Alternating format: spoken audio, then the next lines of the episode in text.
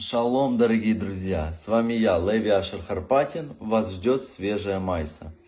Это история об одном очень богатом еврее, который перестал получать радость от своей жизни. У него был роскошный дворец, множество деликатесов.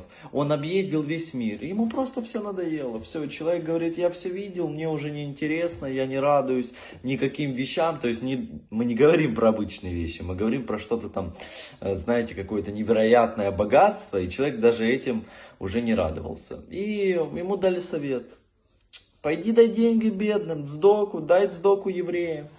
Он отправился на базар и видит, вот там сидит нищий еврей в грязной одежде. Он к нему подходит, говорит, слушай, э, я хочу дать деньги человеку, который полностью уже не видит смысла в жизни, который полностью опечален. Я вижу, у тебя такая ситуация.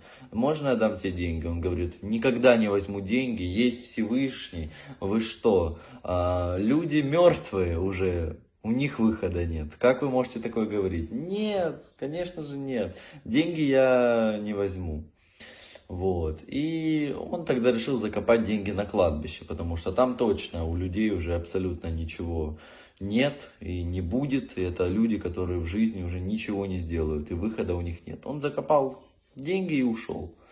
Вот. После этого у него были большие проблемы в бизнесе, в его работе, он обеднел, он обанкротился, он продал все, что у него было, то есть дом, э, различные драгоценности, даже те деликатесы. И он вспомнил, что есть деньги, которые находятся на кладбище, отправился, э, захотел достать то, что было, и его схватили стражники и повели к управляющему городу. Вот. И там был судья, и судья начал его выслушивать, он говорит, я закопал деньги, я хотел, это мои деньги, я хотел дать нищему, который не видит, больше ничего не увидит, который полностью э, опечалился в жизни. И судья говорит, а я вас помню, я вас помню, вы хотели дать мне денег, я не принял, я сказал, что я еще живой, спасибо за это Ашему.